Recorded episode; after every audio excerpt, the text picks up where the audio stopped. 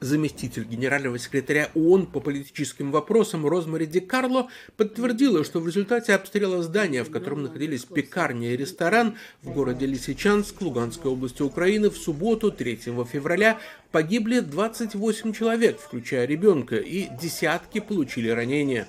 По данным местных источников, среди погибших трое представителей оккупационных властей, министр по чрезвычайным ситуациям так называемой Луганской Народной Республики и два депутата Горсовета Лисичанска, которые находятся под контролем России.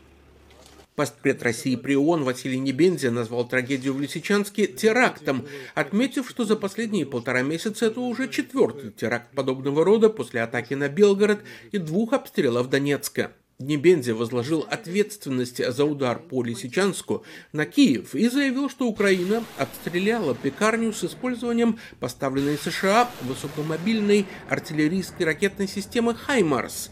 По мнению российского постпреда, это обстоятельство делает Соединенные Штаты соучастником преступления.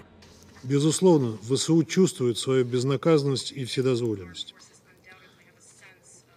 Скажу больше, они ощущают безусловную поддержку Вашингтона, Лондона и Брюсселя, которым плевать на убийство мирных жителей, разрушенные семьи и покалеченные судьбы людей.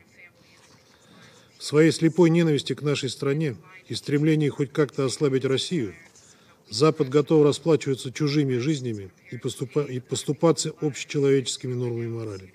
На этот выпад российский постпред получил весьма резкий отпор со стороны представителей Японии, Великобритании, Соединенных Штатов и ряда других стран, подчеркнувших, что трагедии в Лисичанске, равно как и многих других, не случилось бы, если бы Россия не вторглась в Украину.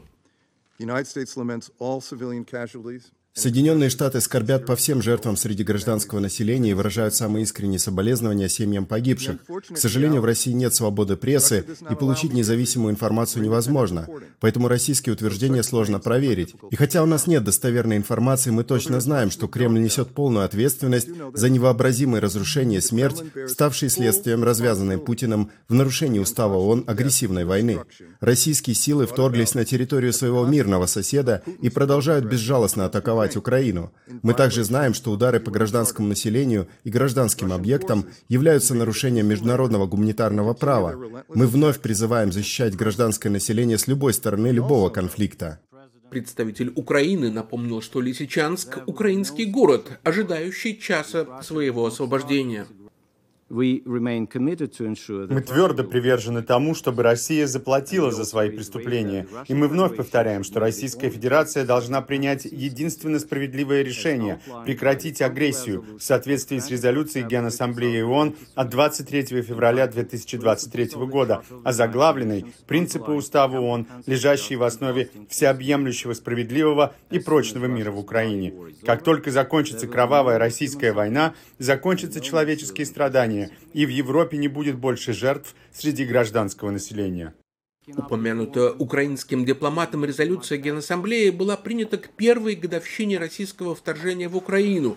Обсуждение очередной кровавой драмы в Украине происходит в преддверии второй годовщины этой войны, напомнила заместитель генсека по политическим вопросам Розмари Декарло.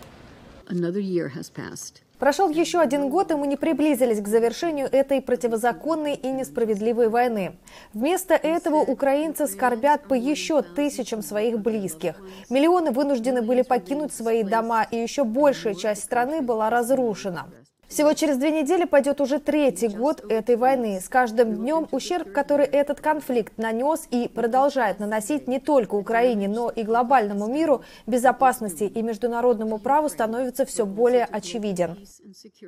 Дикарло подчеркнула, что лишь решение, соответствующее уставу ООН, международному праву и резолюциям Генассамблеи, сможет принести справедливый и прочный мир.